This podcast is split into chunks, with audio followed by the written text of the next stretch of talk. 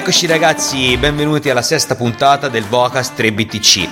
Sono qua in compagnia di Eiffel e Rom e avremo un nostro ospite questa settimana che vi presento immediatamente. Si chiama Francesco Valgimigli, gestisce il reparto cripto nel blog del giornalista, famosissimo giornalista Nicola Porro, attraverso la sua società BTC Sentinel.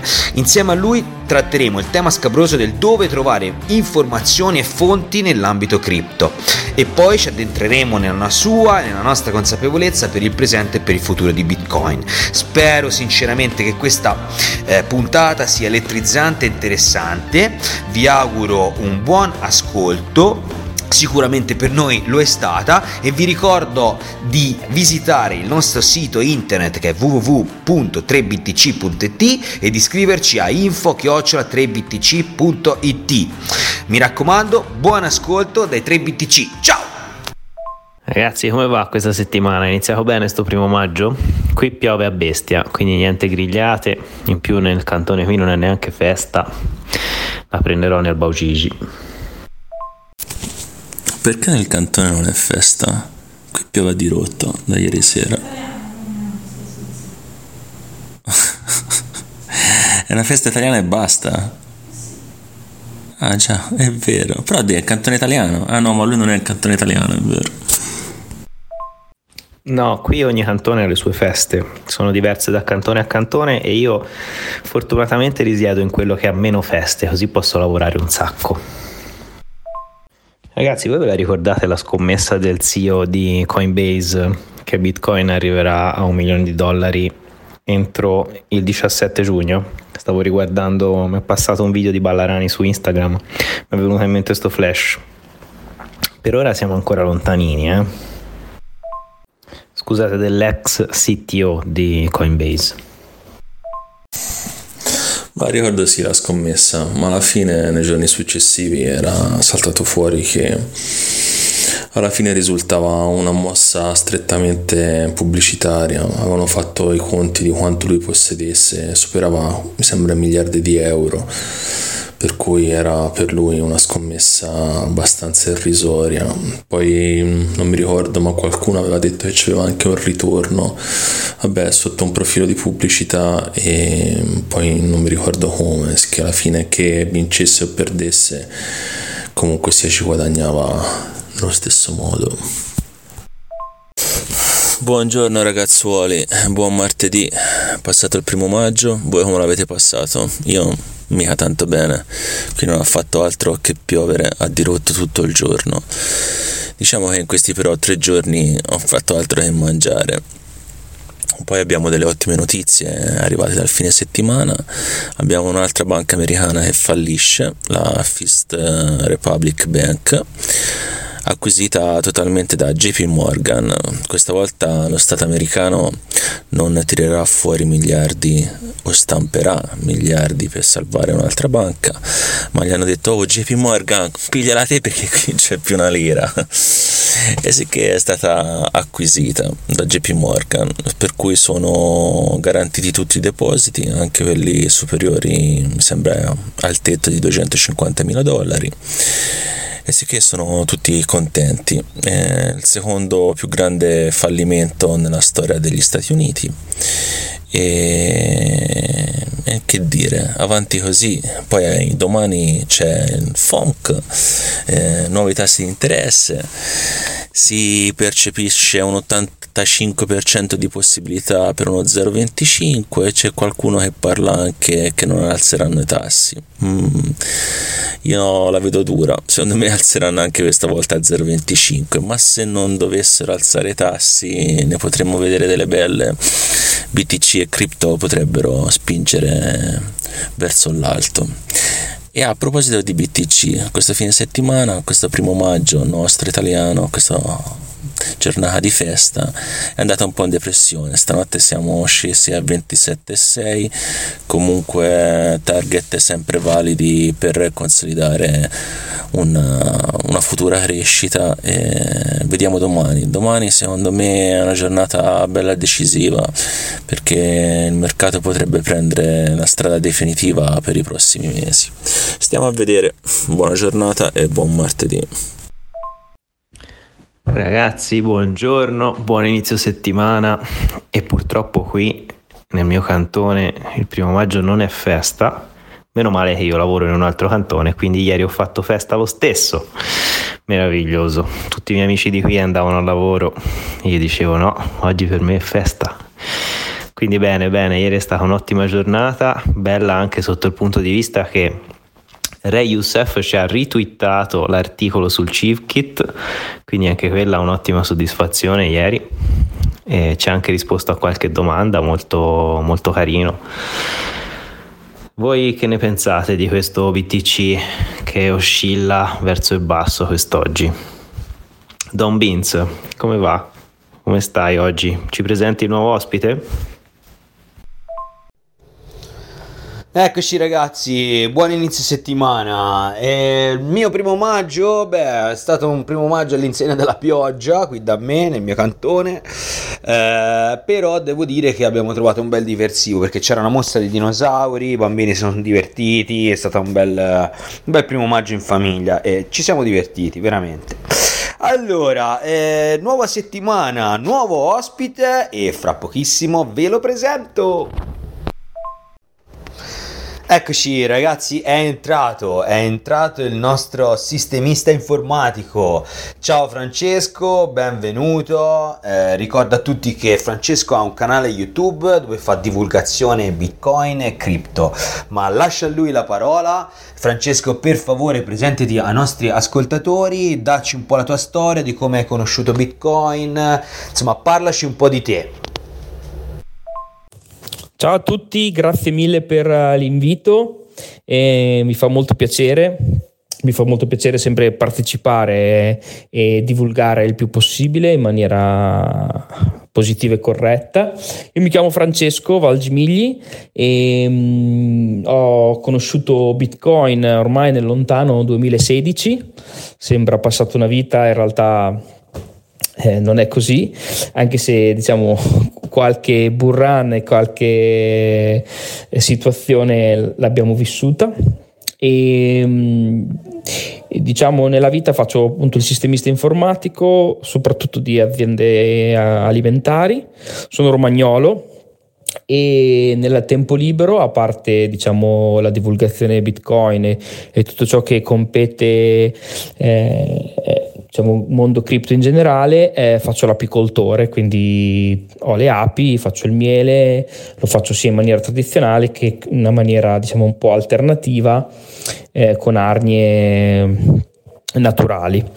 E la mia storia, appunto conosco Bitcoin nel 2016, ancora quando si facevano i meetup, e di lì da appassionato di tecnologia mi innamoro e inizialmente confondo Bitcoin con tutto il resto e quindi faccio un po' di confusione, ho preso le mie scoppole, ho partecipato a tantissime ICO dalle quali non è rimasto assolutamente niente, o meglio quasi niente, e quindi diciamo il mio percorso poi matura nella conoscenza e nello studio soprattutto di Bitcoin e delle diciamo delle cripto più capitalizzate, se vogliamo dire così, e negli ultimi tempi ho costituito una società assieme ad altri ragazzi che si chiama BTC Sentinel, dal sito btcsentinel.com, che diciamo come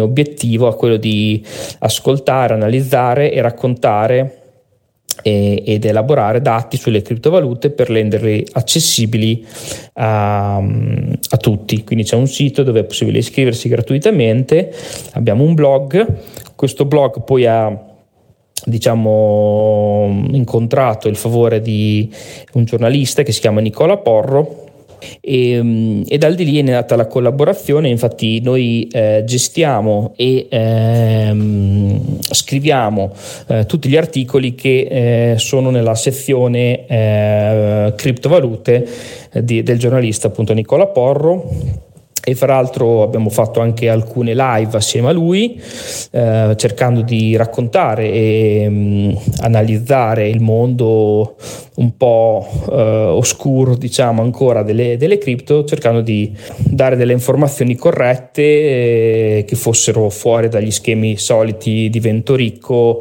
sono milionario quando mi compro la Lambo e via.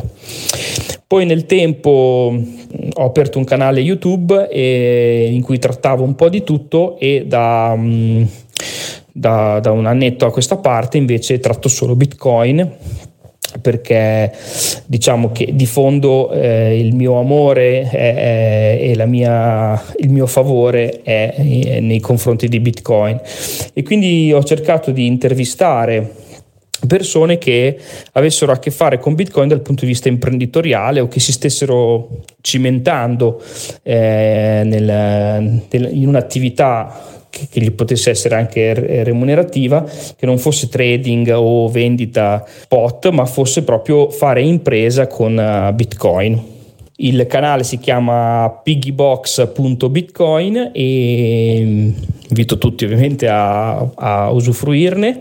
Ci sono interviste molto interessanti a mio parere, come ad esempio il CEO di un'app che si propone di diventare un layer 2 social di Bitcoin, oppure ho intervistato anche ad esempio Lorenzo Primiterra, che ha scritto un libro, Mamma ho comprato Bitcoin, e così via.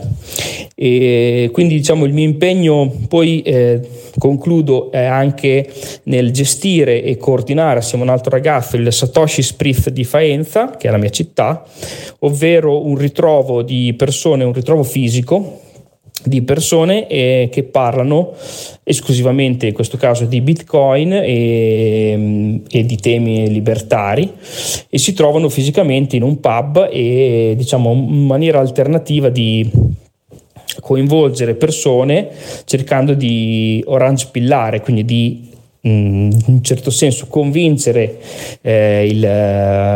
l'oste o comunque il proprietario del pub che ci ospita a accettare pagamenti in Bitcoin.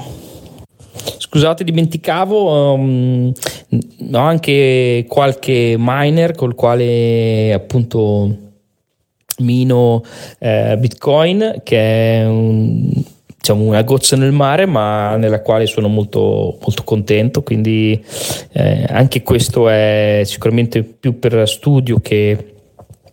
Fra l'altro ho intervistato da poco un'azienda di Latina che si occupa di riparazioni e installazioni e consulenza proprio di mining. È stato per me un'intervista molto bella, interessantissima, e quindi niente, anche questo. Poi basta, mi taccio, scusate.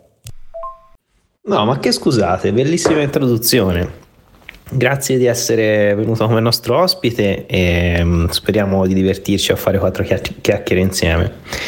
Dove li fate i raduni, i meetup a Faenza? Li fate al clandestino? Esiste ancora il clandestino come pub? Comunque Satoshi Spritz come nome è bellissimo. Ho già visto un po' di video sul tuo canale che voglio recuperare, me li guarderò volentieri, soprattutto quelli sul mining, quelli in cui avete intervistato la compagnia di mining italiana. Mi sembrano molto carini, ho solo iniziato per ora. Volevo chiederti intanto qual è il tuo processo quando devi scrivere un articolo. Sono interessato ai processi che ti portano a creare contenuti divulgativi. Grande clandestino, mitico, che lo conosci. Non so come fai a conoscerlo, è che è un posto mitico perché ci hanno suonato, pensa anche, si dice, in Nirvana. Vabbè. E no, lo facciamo in un pub che si chiama Dog and Duck, e lo facciamo lì principalmente perché è un posto riservato, piccolino, dove è possibile parlare. Di solito siamo sempre un buon numero per il comprensorio faentino / Ravennate, e siamo sempre fra i 10 e 15 persone. Ci sono dai neofiti ai più esperti, da chi è contro tutto e quindi vorrebbe la distruzione di tutto il sistema fiat fino alle persone più, diciamo, moderate. Io penso che, diciamo, che questa tecnologia sia fortemente disruptive e quindi è impossibile in un certo senso controllarla, ma bensì sarà questa tecnologia che in qualche modo avrà implicazioni talmente travolgenti sulla nostra quotidianità che di fatto è inutile volerla in un certo senso condurre. Sarà lei che ci condurrà dove è il suo destino, ecco. E quindi molte volte, appunto, più che altro cerchiamo di organizzare questi Satoshi Spritz per fare in modo che tutti abbiano compreso bene che cos'è Bitcoin, che cos'è la blockchain o time chain, come adesso in un certo senso i massimalozzi gli piace dire, e quindi penso che anche questo faccia parte di una divulgazione importante, quale dovrebbe essere da parte, appunto, di chi magari è arrivato a un certo grado di consapevolezza e ha la possibilità di divulgarla in maniera corretta, ecco. Dunque, bella domanda, nel senso che è una questione che mi sono posto anch'io quando ho iniziato a fare, diciamo, a scrivere articoli, e una delle cose che mi preme di più, uno degli aspetti che mi preme di più è sempre la chiarezza. Credo che in questo mondo e in Bitcoin soprattutto, anche se non sembrerebbe, molte volte ci si nasconde dietro molti inglesismi che di fatto potrebbero essere spiegati meglio, dietro a logiche o a frasi molto complicate, dove invece, soprattutto se l'obiettivo è far capire qualcosa a chi non ha né le competenze né la passione per approfondire, ma magari gliela si può in qualche modo instillare. Quindi uno degli aspetti una delle sfide, ecco, che più interessante è proprio quella di semplificare, cercando ovviamente di non banalizzare, perché il trade-off, anche questa parola che vuol dire compromesso, è sempre quello fra dire una cosa in maniera semplice o dire una cosa in maniera banale. E dall'altra parte, un'altra sfida importante è quella della oggettività. Bisogna cercare di essere, o almeno io cerco di essere oggettivo, nel senso di prendere quella determinata informazione, riportarla in un articolo scevro, diciamo, tolto dal mio credo, ecco. Io sono estremamente a favore più di Bitcoin di altre criptovalute, però credo che per certe cose alcune blockchain, alcuni progetti siano interessanti per risolvere problemi non mondiali, ma cose semplici, cose banali o cose che potrebbero essere anche solo divertenti, cioè, nel senso, non dobbiamo cambiare il mondo con tutte le blockchain, ce n'è una e quella lo farà. Per tutte le altre, per tutti gli altri progetti possono risolvere, non so, per dire, la fila al cinema, piuttosto che la distribuzione di determinate carte collezionabili che invece di essere di carta possono essere digitalizzate. Wow, che figata! Una marea di argomentazioni hai tirato fuori. Avrei da farti, diciamo, una miriade di domande, dal Satoshi Spritz agli articoli su Porro e quant'altro, però vorrei introdurti più che altro la nostra piccola storia anche per quanto riguarda il mining, perché io e Rom ci siamo conosciuti all'incirca una decina di anni fa e abbiamo stretto un rapporto più stretto grazie al mining. A quei tempi facevamo del mining con le GPU dell'AMD su Ethereum Classic, e lì è nata la nostra grande passione per le cripto, per questa possibilità di creare un valore digitale dal niente. E per quanto non fosse facile la cosa a quei tempi, perché c'era pochissima informazione, ci siamo sempre impegnati per trarre i maggiori risultati possibili.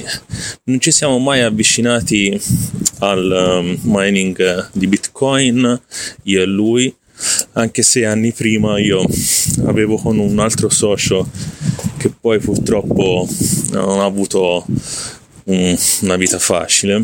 Volevamo fare un ordine direttamente dalla Cina per un quantitativo di ASIC quando Bitcoin valeva all'incirca $100s, però poi vuole il caso che ci siamo persi, ci siamo allontanati e da lì la cosa è crollata. Chissà oggi a che punto potremmo essere arrivati, perché era proprio il periodo, sarebbe stato il periodo giusto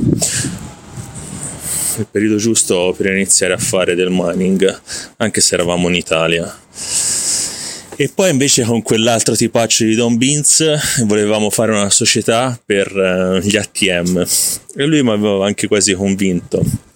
Praticamente gli ATM solamente per Bitcoin, dove potevi acquistare Bitcoin, e a quei tempi eravamo anche indirizzati per altre valute tipo Litecoin, oppure cos'è che c'era anche Dash in quel periodo.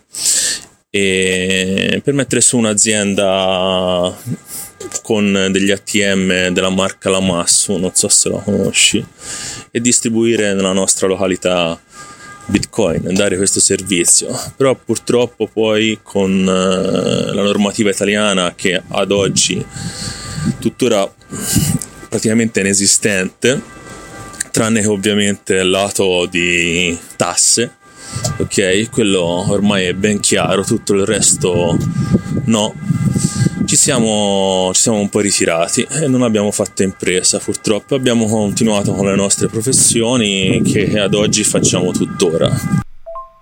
Sì, questo è un argomento molto importante. Il mining di Bitcoin secondo me è troppo difficile, perché ci vuole un hardware troppo specializzato. Chissà se in futuro il consenso della community migrerà verso altri tipi di algoritmi proof of work o altri tipi di algoritmi di validazione in generale, questo non si sa. Fatto sta che in tutte le persone che conosco che sono nell'ambiente cripto, tu sei l'unica con cui ho parlato, sei l'unica persona con cui ho parlato, Francesco, che mina Bitcoin, non ne conosco altre, e questo è un effetto collaterale secondo me del fatto che ci vogliono degli ASIC per minare. Però la percentuale di persone che mina nella community globale cripto secondo me è molto bassa, soprattutto le persone che minano Bitcoin sono poche. Quindi anch'io sono curioso di sapere come mini, come vai oltre il fatto che il mining di Bitcoin sia molto energivoro e che serva un hardware specializzato per farlo, e se conosci altre persone nella tua cerchia di persone che fanno mining di Bitcoin. Magari io sono in una bolla in cui non ci sono tante persone che lo fanno. Ovviamente non voglio dire che questo è un bene o un male, però a me piacerebbe che nella community ci fossero più persone in grado di fare mining di Bitcoin. Mi darebbe più fiducia nel sistema, ecco.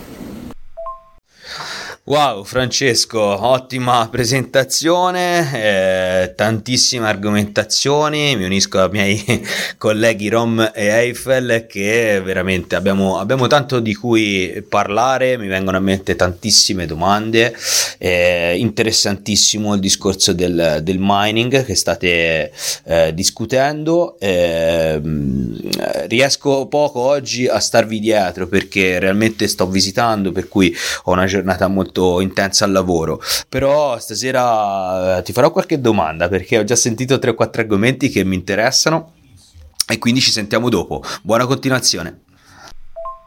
Beh, dopo questo Vocast, Francesco, preparati a prendere un'ansiata più grande, perché ci uniremo in tanti alla tua Apero cripto, e quindi dai, ben venga sapere che ci sono persone come voi, come noi, che ci riuniamo e parliamo di cripto, veramente. Dunque sì, il tema mining è un tema che è complesso sia da un punto di vista diciamo tecnico che da un punto di vista di risorse economiche, e quindi inoltre diciamo che non ha quel bias del divento ricco subito, one lambo, questa cosa qui. È un processo in cui prima devi spendere e poi diciamo puoi avere un ritorno, quindi è in controtendenza assolutamente con quella modalità diciamo di pensare le cripto che spesso ha costato al diventare ricco a questo tipo di situazione qua. Tanto sta piovendo fortissimo, quindi se sentite sotto un po' di sottofondo purtroppo è quello. È vero, è verissimo che ci sono pochissime persone, o meglio, in realtà di persone che minano ce n'è, però qui si entra in un altro argomento col quale io mi scontro abbastanza spesso. O meglio, molte persone che hanno Bitcoin vogliono rimanere anonime, cioè sostengono Bitcoin in una certa non so come dire, in una cerchia di persone che già comunque sono orientate a Bitcoin, però non vogliono essere pubbliche, non vogliono apertamente dichiararlo, perché sostengono che prima o poi potrebbero esserci delle rappresaglie economiche, rappresaglie finanziarie, rappresaglie dello Stato.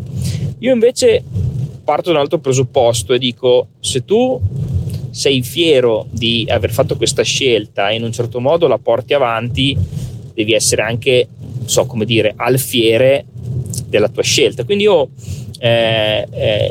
ho iniziato a minare diciamo proprio anche per dire io mino Bitcoin, cioè nel senso, ma non per vantarmi del fatto che ce la faccia, ma proprio per dire è possibile farlo, facciamolo e diciamolo.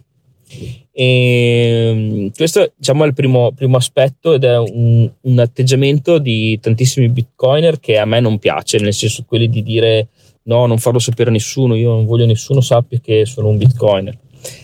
Se deve diventare se sarà un nuovo sistema di pagamento, un nuovo sistema non so come dire, di nuovo protocollo, tutti lo devono usare, quindi qualcuno per primo lo deve fare, lo deve anche dichiarare, secondo me. Come ho iniziato diciamo che ho acquistato la prima macchina su uno di quei mercatini di scambio fra utenti, fra privati, diciamo.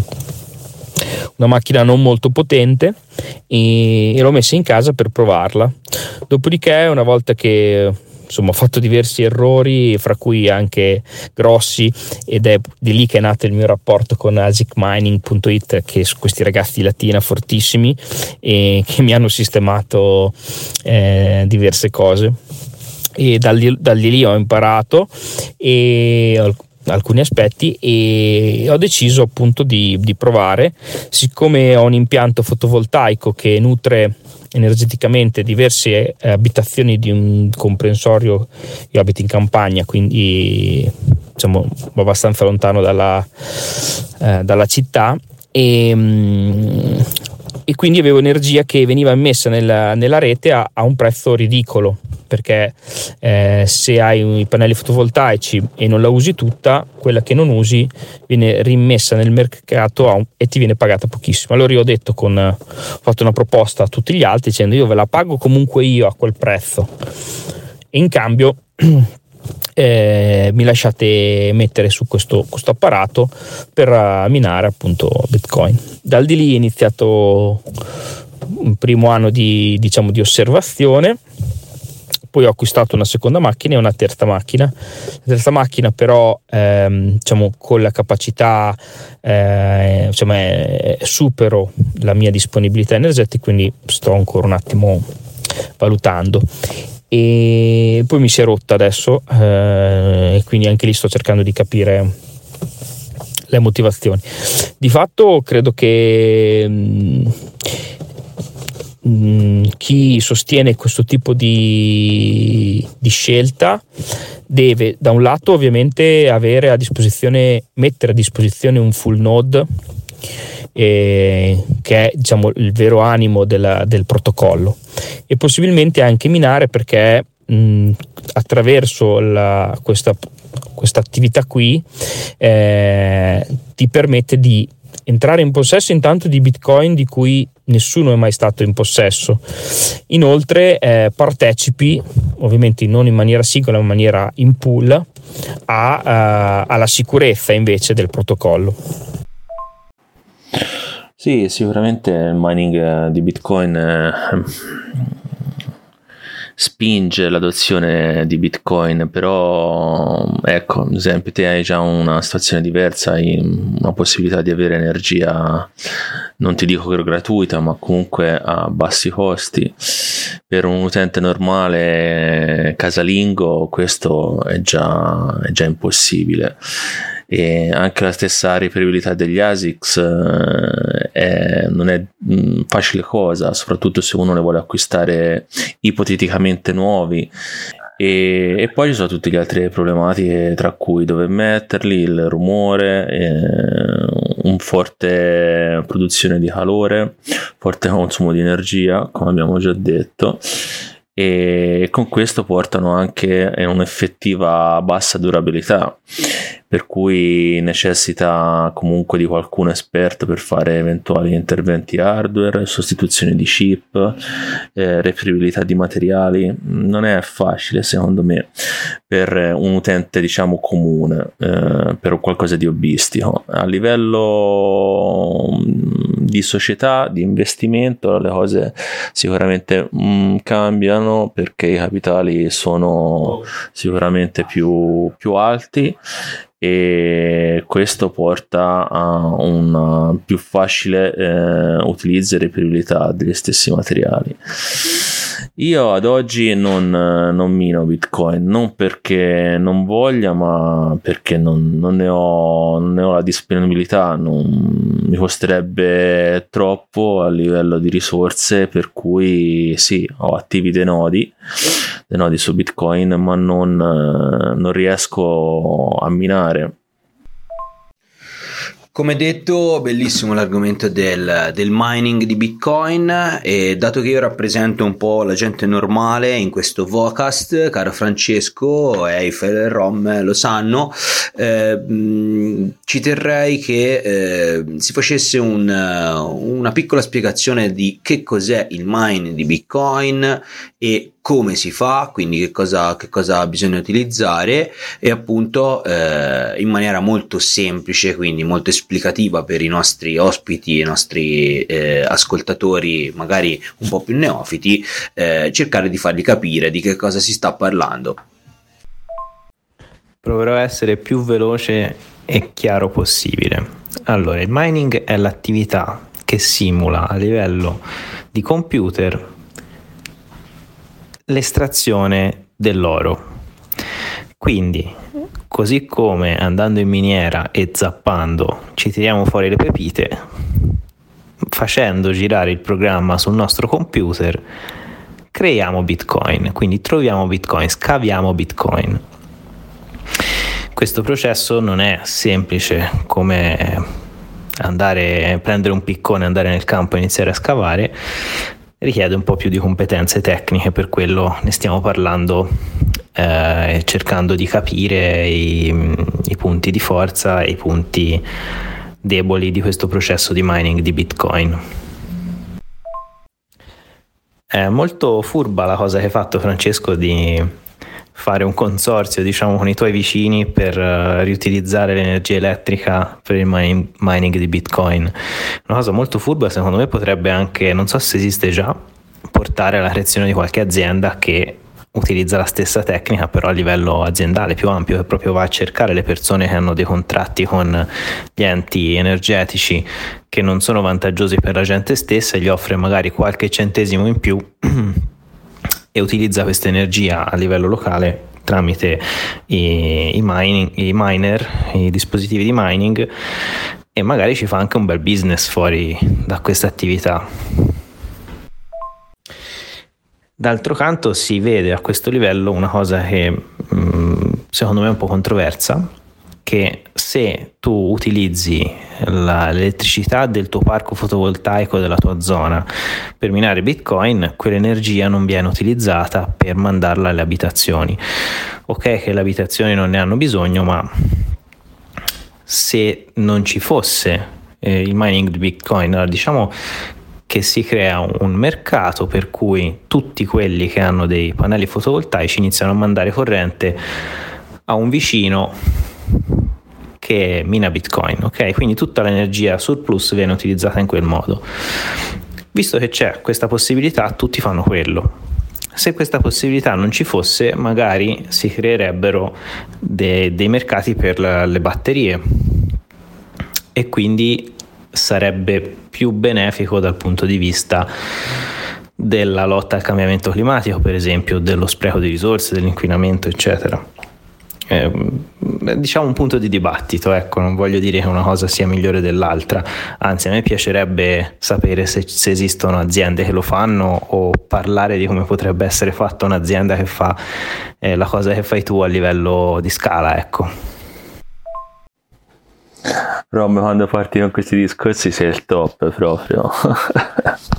Discorsi utopistici alla grande, cioè le aziende che fanno questo già ci sono, ma guarda che anch'io a casa ho dei pannelli solari, cioè se, nel senso, se qualcuno me le compra e mi paga la corrente più di quella che mi dà lo Stato, ovvio che la vendo a lui, cioè è molto semplice il processo. Le batterie non le comprerò mai perché costano un botto, mi conviene darla a qualcuno che me la paga più dell'ener e dell'inserirla in circolo, ovviamente, cioè la mia energia elettrica, quella che non consumo io, viene spesa. Il bello del mining di Bitcoin è che in questo campo ti permette di essere molto come si può dire modulabile, cioè nel senso questa tecnologia è modulabile in base all'energia che ti è a tua disposizione, ti permette di creare più o meno assorbimento in base all'energia di quantità che hai in esubero, per cui copre anche questo bug qui del sistema. Dunque non so se esista effettivamente una cosa di questo genere, comunque il consorzio è quello che si avvicina veramente, sì, a quello che si potrebbe definire così.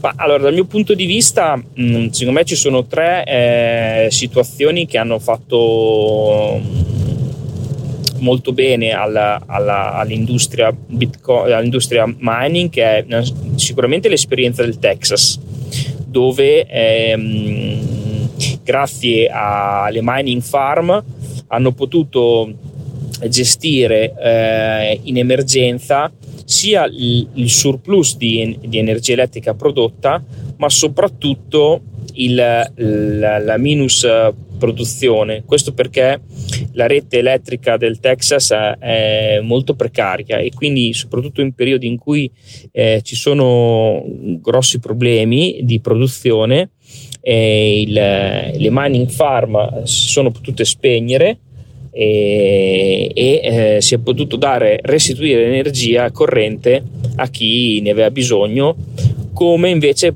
si è potuto utilizzare energia in eccesso per alimentare le mining farm, e quindi sostanzialmente non è mai stato sprecato non è mai stata sprecata energia elettrica.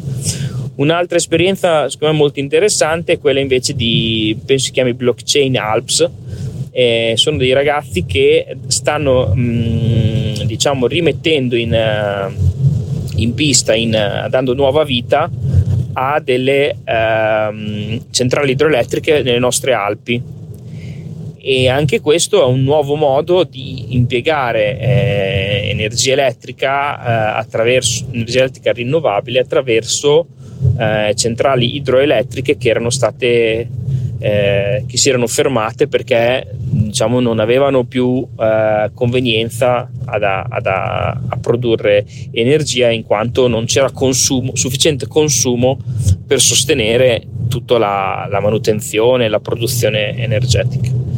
E il terzo esempio molto interessante invece è gli studi che stanno facendo sulla creazione di energia da quello che si chiama dalla combustione del metano, cioè nelle produzioni di altri diciamo combustibili c'è una fuoriuscita di metano che, essendo molto dannosa per l'ambiente, viene bruciata. Quindi quando fanno vedere per esempio quelle specie di camini infuocati che è perché danno fuoco appunto al metano, e adesso non ricordo come si chiama l'azienda, però stanno facendo degli studi proprio per creare energia dal gas flaring per poter alimentare tutto questo. Per dire che cosa? Che comunque il mining di Bitcoin a livello, diciamo ad alto livello, ha potuto trovare, ha dato possibilità di reimpiego di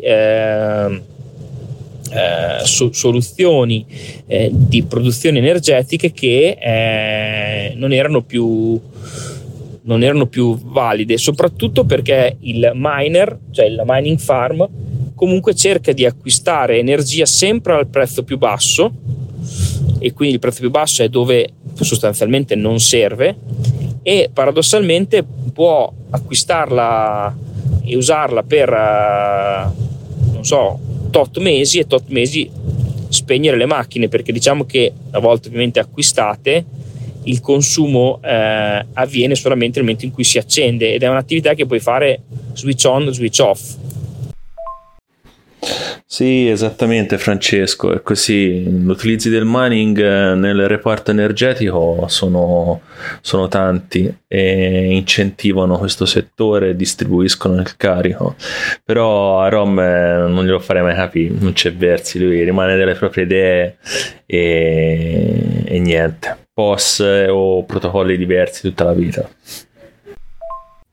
Ma infatti quelli sono tutti esempi virtuosi di come Bitcoin può essere utilizzato per bilanciare una rete elettrica. È chiaro, è un problema che Bitcoin può aiutare a risolvere, ha altre soluzioni come batterie, posti in cui l'acqua può essere pompata in alto a una montagna per riutilizzarla successivamente. Ci sono tanti punti in cui può bilanciare la rete. Però lo sai Eiffel che a me non me lo levi dal capo. Finché non c'ho qualcuno che mi convince che non sia un problema, a meglio che non sarà un problema, perché adesso non è un problema, non ci sono alternative. Chiaramente se tu hai una diga idroelettrica e hai la possibilità di ripompare l'acqua in cima alla diga per riutilizzare quella corrente per il fabbisogno, diciamo, di una cittadina che sta lì vicino, della rete stessa, secondo me è meglio ripompare l'acqua in cima alla diga piuttosto che mandarci degli ASIC miner, perché con gli ASIC miner effettivamente tu stai bruciando corrente per un bilancio che io non sono convinto sia positivo rispetto a una transazione economica tradizionale. Poi è chiaro, tutti i nostri vantaggi eccetera eccetera, però è una questione su cui a me piace dibattere e su cui continuerò a stuzzicarvi finché non avrò delle risposte che mi soddisfano. Poi nel caso del flaring, nel caso del nucleare, ecco, quelli sono tutti esempi in cui non c'è alternativa agli ASIC miner per un utilizzo di quella corrente in esubero, o meglio, gli ASIC miner sono un'ottima opzione per quello, e lì sono perfettamente d'accordo che vadano usati. Ora, questo è un punto interessante: come capire se la transazione finanziaria tradizionale è più economica o più o meno energivora di una transazione sul registro blockchain Bitcoin. Questo è, me lo vado a ricercare in questi giorni, perché avevo già iniziato una ricerca e le fonti sono molto contrastanti online, è difficile. Tu Francesco, da dove inizieresti per fare una ricerca del genere? Dunque, dal punto di lato Bitcoin, diciamo che i dati che io ritengo, di solito quando si tratta sul tema del consumo energetico, mi riferirei agli studi portati avanti dal Bitcoin Mining Council, che è un sito internet appunto che è bitcoinminingcouncil.com, e qui ci sono una quantità incredibile di dati. Fra l'altro ogni quarter rilasciano una relazione in cui fanno anche fanno un calcolo di quanto percentuale di mining è da energia rinnovabile e quanto invece da energia fossile, da combustibili fossili. Quindi questo qui secondo me è il primo riferimento che farei. Un altro interessantissimo invece video che tratta il tema di Bitcoin energia è uno speech fatto da due podcaster del Bitcoin Italia podcast, Ricky e Guybrush, fatto l'anno scorso a novembre al Plan B Forum di Lugano, dove ero presente sul palco 21. Quello lo trovate, insomma, chiunque lo può trovare su YouTube scrivendo Bitcoin ed energia Lugano Plan B Forum palco 21. Credo che ci sia qualcosa anche sul mio canale. Per quanto riguarda invece dal punto di vista del consumo energetico e quindi del costo delle transazioni tradizionali, sono talmente tante, è talmente enorme la massa delle transazioni finanziarie rispetto che ci saranno dati raccolti da qualche parte a livello di consumo energetico, ecco. Però approfondisco e poi se trovo qualcosa di interessante ve lo dico. L'altra fonte importantissima, sempre sul discorso del consumo energetico di Bitcoin, è il Cambridge Bitcoin Electricity Consumption Index, che è un indice di consumo legato a Bitcoin, che è studiato, redatto con un sacco di dati da parte dell'Università di Cambridge, una delle università più famose e blasonate del mondo. E anche questo è estremamente interessante, in cui fa vedere appunto quanta energia è stata consumata per esempio ogni anno, quanta energia è stata consumata nel mondo rispetto a quanta ne ha consumato Bitcoin.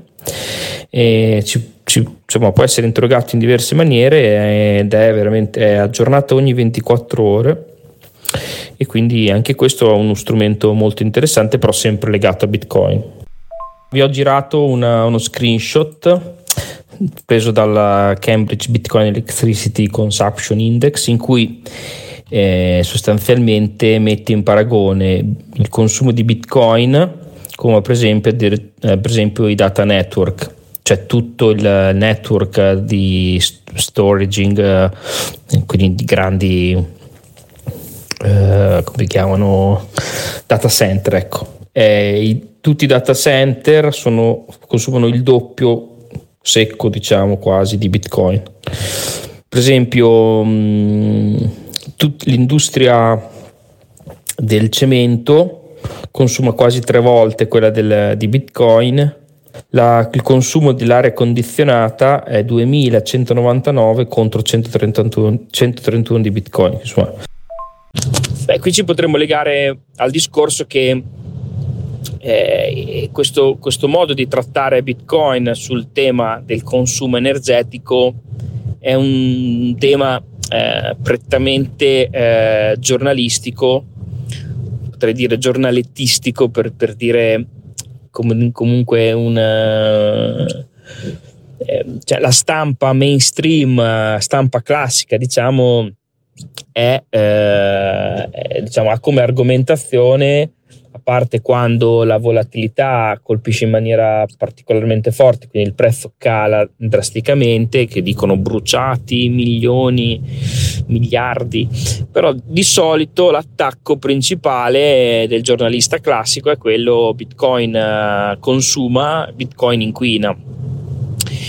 E quindi qui bisognerebbe arrivare a trattare come la stampa italiana, perché io poi diciamo principalmente ho a che fare con quella, nel senso che a livello Bitcoin magari leggo anche altre testate, ma quando capita la testata che parla di Bitcoin è normale leggere l'articolo, e qui entriamo veramente in un campo disarmante di mala informazione, che io ritengo sia anche un po', non lo so, indotta da qualche, non voglio fare il complottista, ma qualche centro di potere, perché penso che una persona, un giornalista mediamente acculturato, se legge qualcosa su Bitcoin certe cose non le può proprio scrivere, ecco.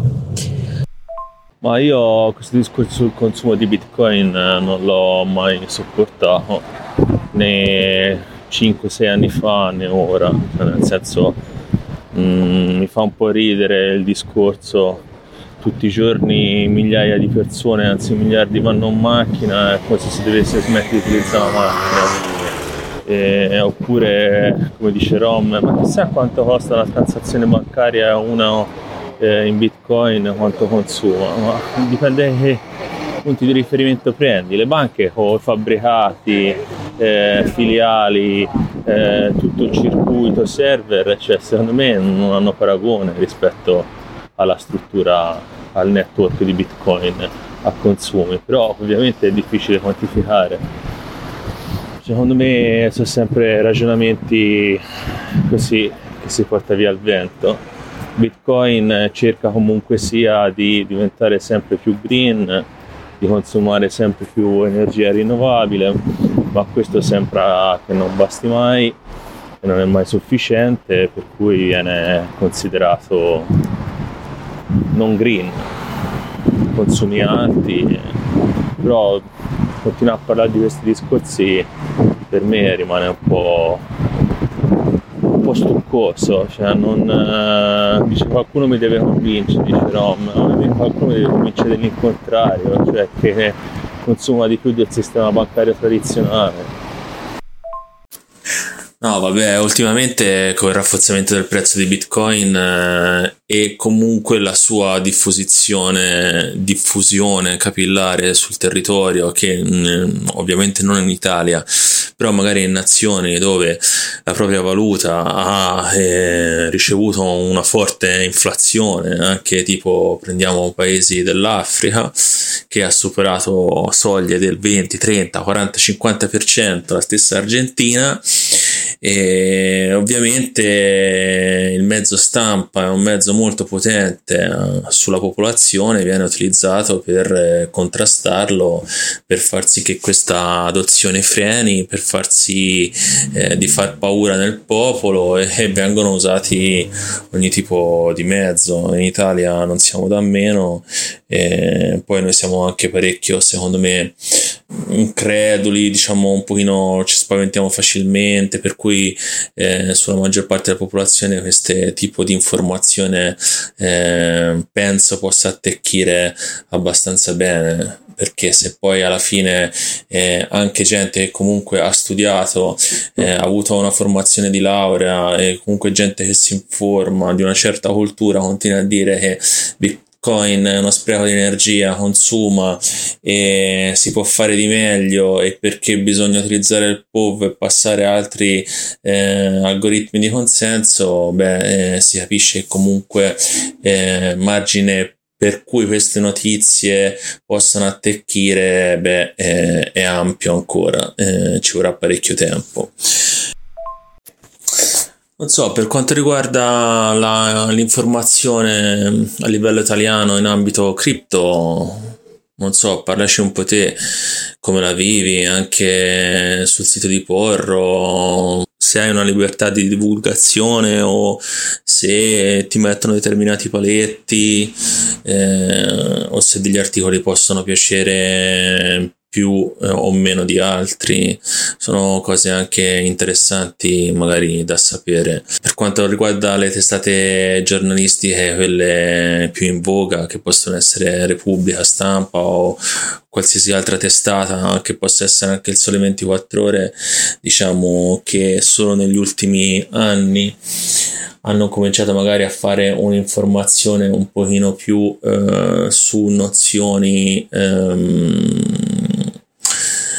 con fondo di verità, non totalmente veritiere, ma comunque sia rispetto a un 5-6 anni fa, diciamo che sono leggermente migliorate, anche se ogni volta che un exchange fa scam o c'è una truffa di mezzo dicono praticamente che è colpa di Bitcoin. Ancora siamo a quei livelli lì, non è che ci siamo spostati molto, però sicuramente ci sono altre testate come le vostre o ora non mi vengono in mente altre, però a parte quelle specializzate solamente su Bitcoin, comunque si incomincia ad avere una stampa che dove più che dove le persone anche a livello italiano si possono cominciare ad informare. Anche lo stesso Twitter secondo me è una pool di informazioni costanti sul mondo delle cripto e della finanza da non sottovalutare, cioè dove ci si può trovare sì massimalisti, shitcoiner e quant'altro, però comunque ti permette di fare una certa selezione dell'informazione, per cui diciamo ti permette un po' di seguire quello che vuoi. E indubbiamente ci sono molte persone, anche testate, che parlano di Bitcoin e cripto in maniera totalmente più che corretta, ecco. Dunque, la collaborazione con Porro è nata grazie a un contatto, diciamo, di uno dei soci di BTC Sentinel, ed è stato interessante perché comunque Nicola Porro, che è comunque un giornalista, diciamo un personaggio molto pubblico, anche diciamo sicuramente molto schierato, ha riconosciuto l'importanza comunque del settore, ovviamente in più generalista, quindi del settore cripto in generale, però la cosa interessante è stata che lui voleva fare una informazione corretta, cioè lui ha detto per me la cosa più importante è quello che voi scrivete sia comunque vero dal punto di vista che non scriviate cose non vere, ecco, comunque cose che possono essere fuorviate da informazioni non rettificate. Quindi diciamo in un certo senso era più improntato sulla certezza, se vogliamo dirla così, della fonte. Per esempio lui ci ha sempre detto: mi raccomando, citate le fonti, perché in questo modo voi potete dire ok, questo exchange non so, per dire, ha fatto una proof of reserve e la fonte è questa, e poi soprattutto è stato molto una persona che ha ben le idee chiare, quindi ha detto argomenti semplici, trattati cioè, articoli non troppo lunghi che siano fortemente divulgativi, quindi non ci ha dato dei limiti specifici, però sicuramente il livello tecnico che possiamo esprimere su un blog come generalista, come quello di Nicola Porro, è sicuramente un livello diciamo estremamente entry level, estremamente basic. Però diciamo che questa modalità ci ha dato la possibilità di confrontarci con un pubblico estremamente ampio, e a volte, come in tutti i pubblici ampi, non sempre generoso in termini di commenti, di apprezzamenti o cose di questo genere, però ci ha diciamo in un certo senso stupito il fatto che soprattutto non volesse mai essere associato in qualche modo a un exchange, piuttosto che a un progetto, piuttosto che a qualcosa proprio per rimanere indipendenti da un punto di vista, lui che invece diciamo in qualche modo, anzi più che qualche, è una persona abbastanza schierata, diciamo, comunque chiaramente con un'idea abbastanza chiara, ecco. Però sul discorso, a parte che lui è anche molto ferrato in temi economici e anche insomma in generale su questo tema qua, non sul tema cripto ma sul tema finanziario, ecco. Sui giornali, diciamo sui quotidiani, non mi sento di spezzare nessuna lancia, invece mi sento di spezzare una lancia per un'attività di podcast fatta da Sole 24 Ore, che è quella di Vito Lops, e che esce il mercoledì, fra l'altro, come mi pare anche voi. E devo dirti che inizialmente ero super scettico, però le ho ascoltate tutte e devo dirti che mi ha piacevolmente colpito, nel senso che ha fatto un podcast semplice invitando degli ospiti che sono praticamente mainstream in Italia, quindi ovviamente ha raccolto un po', se vogliamo, i guru di YouTube / podcast vari, e ha dato spazio però a tutte persone che bene o male con le loro idee però sanno di cosa parlano, hanno le idee chiare e sanno anche comunicarle, quindi è un podcast del Sole 24 Ore. Faccio questo endorsement, ma a me non mi viene in tasca niente, però è stato l'unico caso di un podcast prodotto da un quotidiano italiano, comunque da un giornale italiano, che mi ha lasciato piacevolmente colpito, mentre ci sono altri podcast che ascolto, io divoratore di podcast sull'argomento, che invece nonostante trattino il tema cripto / criptovalute, diciamo più in generale, mi ha lasciato più perplesso, ecco, un po' proprio anche per la sostanza che non è trattata in maniera molto esaustiva, ecco. Bello il podcast di Vito, piace anche a me, molto ben bilanciato e scorre bene, carino.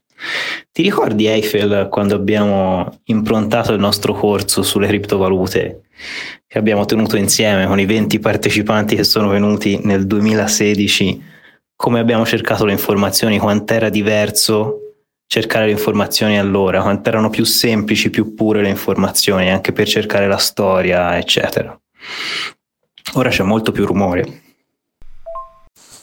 Beh sì, ovviamente, avessimo avuto un podcast nel 2016 come quello di Vito sarebbe stata tutta un'altra storia. Purtroppo quel discorso che facevo prima, l'informazione in quel periodo era scarsa, figuriamoci negli anni precedenti al 2016, però abbiamo cercato comunque di diffondere un po' di cultura, anche se non utilizzavamo strumenti come podcast o siti web o Twitter o Facebook, robe simili. Però dai, anche noi la nostra parte di scuola l'abbiamo fatta. Comunque il podcast di Vito Lopez è tanta roba, fatto benissimo, a me piace un sacco. Buongiorno ragazzi, scusate se dopo ieri sera non mi sono più fatto sentire, ma non so se avete avuto modo di vedere le notizie a Faenza e in zona, diciamo, Ravenna, Forlì, così c'è stato un fortissimo nubifragio che è durato per alcuni giorni, cioè insomma da 2 giorni, e ci sono state esondazioni, rotture di argini, una parte della città è stata evacuata e portata, diciamo, a dormire nel palazzetto, insomma situazioni un po' disagevoli. Io, come sapete, sto in aperta campagna e ho avuto anch'io situazioni particolarmente critiche no, insomma, però mi ero allagato parecchio, quindi la notte l'ho passata a cercare di far defluire l'acqua in qualche modo, a mettere sacchi per fare in modo che l'acqua non entrasse nelle case, insomma. Ho staccato i miner perché comunque saltava spesso la luce e poi, insomma, per dire che ho salvaguardato prima l'utilizzo dell'energia elettrica nostra, tornando al discorso. Cavolo, mi dispiace, spero che si sia risolto tutto per il meglio. Ma non ti preoccupare assolutamente, non c'è bisogno che tu ti scusi, come abbiamo detto ognuno manda i messaggi quando riesce, quando si sente di farlo, e sei riuscito poi a evitare di farti allagare la casa, spero. Buongiorno, sì, ho letto qualcosa sui danni sull'Emilia Romagna, purtroppo quando fa così c'è un po' poco da fare. Qui da noi ha piovuto per 2 giorni quasi di fila e piano, però di solito quando qui fa questa pioggia fuori fa, da qualche parte fa danno, infatti così è stato, una regola che non si smentisce quasi mai. Avete visto ieri il casino con le banche americane, piccole e medie banche americane? In borsa hanno fatto tutte cifre negative a 00. Bel casino, sì. Oggi c'è il FOMC, giornata che aspetto tremendamente, 8:30. Vedremo un po' dove si muoverà Bitcoin e tutto il mercato cripto, molto interessante. Oggi giornata significativa.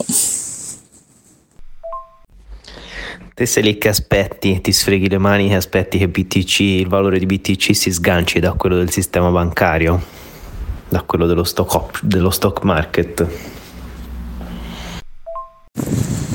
Beh, ovviamente sì, ma non è questo il momento, cioè non è perché le banche vanno in crisi il prezzo di BTC si staccherà dal mondo fiat, è ancora prematuro, secondo la mia modesta opinione. Però sicuramente diciamo che abbiamo visto un incremento e una resistenza del prezzo di BTC negli ultimi mesi di crisi bancaria, questo è innegabile. Molta liquidità, o comunque una parte, sicuramente qualcuno l'ha spostata su Bitcoin. Ovviamente non sarà l'asset principale che ti dà una determinata sicurezza, visto che è un asset comunque altamente speculativo, però di sicuro qualcosa nella mente delle persone o di alcune persone in più rispetto a prima è cambiato. Buongiorno Francesco, spero che la notte sia passata bene, comunque che tu non hai avuto danni evidenti alla casa. Sinceramente appena ho sentito il tuo messaggio sono andato a informarmi e visto, insomma, è stato abbastanza tosta, spero che insomma non abbia fatto troppi danni.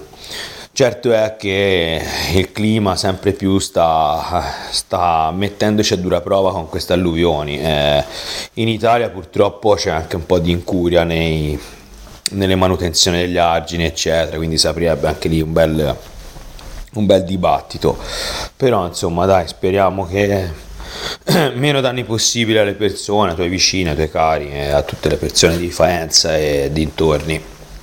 Ci sentiamo dopo.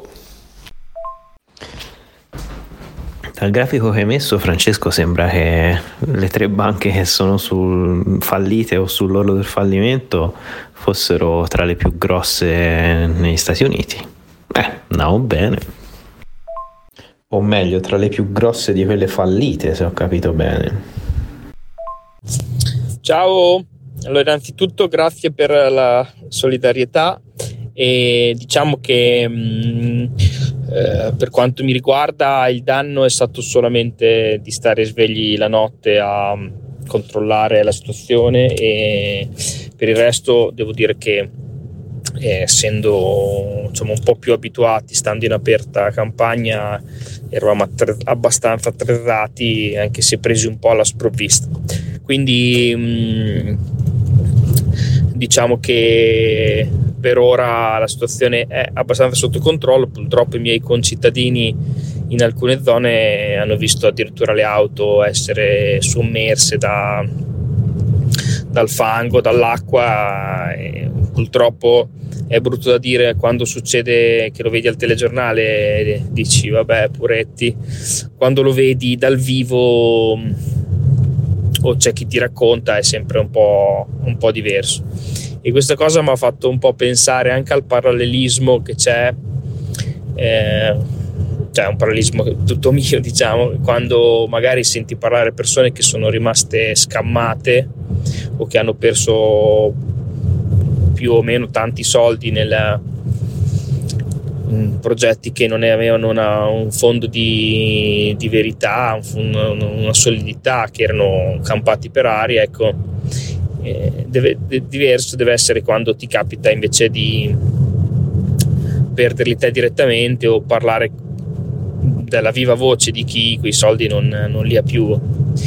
E ancora di più credo che il tema sulla divulgazione, sul corretto modo di approcciare un mondo come questo, che di fatto è nato libero e io spero lo rimanga, perché è uno degli aspetti che più mi intriga, però al tempo stesso purtroppo espone il fianco soprattutto a chi ci è approdato con una motivazione che spesso è quella dell'arricchimento facile, ecco.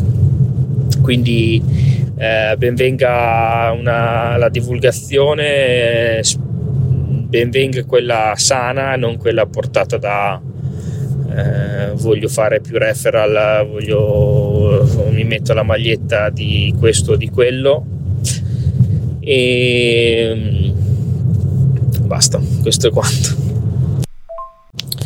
Tornando a parlare invece di editoria, secondo me c'è una mosca bianca, o meglio un vero e proprio giornalista, cioè iscritto all'ordine dei giornalisti italiani, che ha deciso di, diciamo, interrompere la propria attività come giornalista e di dedicarsi a fare informazione di tipo anche giornalistico, ma indipendente e solamente su Bitcoin. E parlo di Federico Rivi, che appunto con il suo Bitcoin Train sta portando avanti un progetto personale appunto di sano giornalismo. Lui da giornalista sta cercando di replicare quello che dovrebbe essere l'informazione scritta, cercando appunto di sondare le fonti, di andare a fondo veramente nelle tematiche di cui si scrive. E devo dire che io l'ho anche conosciuto al Plan B Forum e sono iscritto alla sua mailing list, che è gratuita, e poi io, diciamo, lo sostengo in modo tale, sostenendolo hai dei plus, tipo ad esempio che puoi ascoltare i suoi articoli invece che leggerli. Io, siccome sto molto in macchina spostandomi da un punto a un altro, sono più comodo. E ha fatto anche diverse interviste con personaggi molto noti del mondo Bitcoin italiano, ecco. E quindi questo endorsement penso sia dovuto al fatto, cioè sia dovuto nel senso che io lo ritengo veramente una fonte inestimabile e soprattutto indipendente. No, lo mettiamo sicuramente, una cosa molto interessante questa live, vedrò di partecipare anch'io, di vederla sicuramente.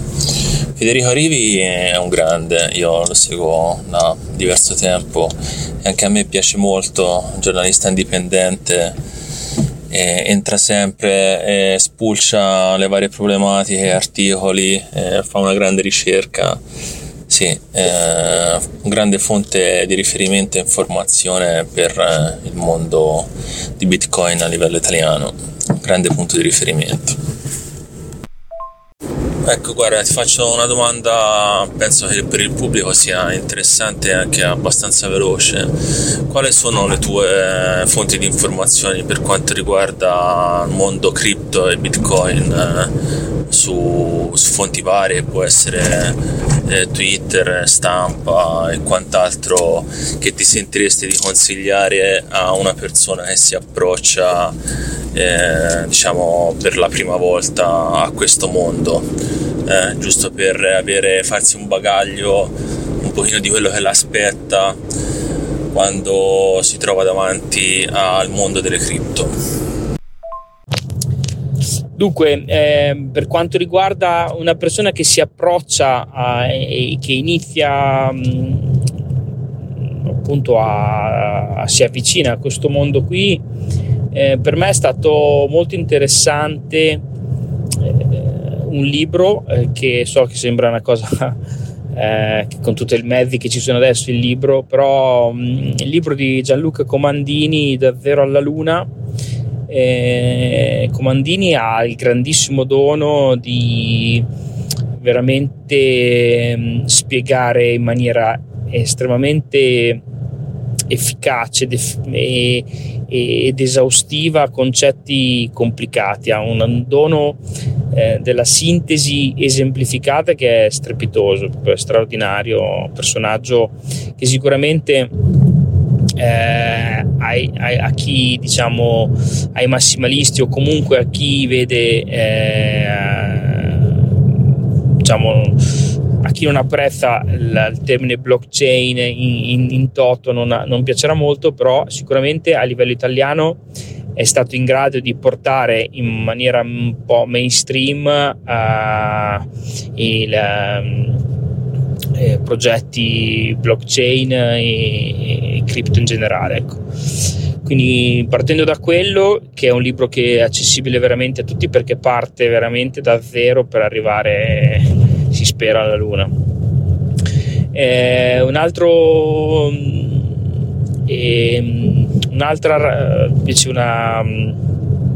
fonte che a me piace molto e che è invece più legata a Bitcoin, anzi esclusivamente Bitcoin, è sicuramente i video di Giacomo Zucco e Ferdinanda Metrano. Ferdinanda Metrano è un professore che lavorava in una banca tradizionale, anzi forse il primo istituto bancario italiano, che ha incontrato Bitcoin sulla sua strada, si è innamorato e di lì ha iniziato a studiare, una cultura bancaria incredibile, e prima si è avvicinato a Bitcoin, poi ha provato a portare Bitcoin dentro a questo istituto bancario, non riuscendoci, ha deciso di fare impresa per conto suo e oggi si chiama CheckSig ed è una realtà interessantissima, perché loro fanno custodia di Bitcoin. Al di là di questo, della sua attività imprenditoriale, lui tiene una rassegna tutti i venerdì e per me è una fonte di grande ispirazione, perché è una persona estremamente bilanciata ma focalizzata. Giacomo Zucco è sicuramente il Bitcoin italiano, più l'alfiere più importante, e ci sono una marea di video su YouTube. È una persona che di indubbia competenza, anche perché è nella storia di diritto di Bitcoin a livello mondiale,